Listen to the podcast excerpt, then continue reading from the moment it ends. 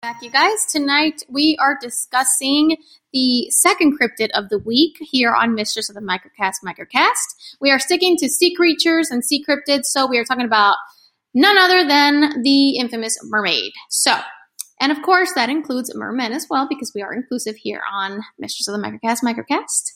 Now, it is without say that most of our big blue planet is pretty much covered not only by water, but undiscovered as it is. And really, with centuries and centuries of mysteries and folklore, including sea serpents and mermaids, there's really no say if they have any truth or if there is any of them even left, if they once existed.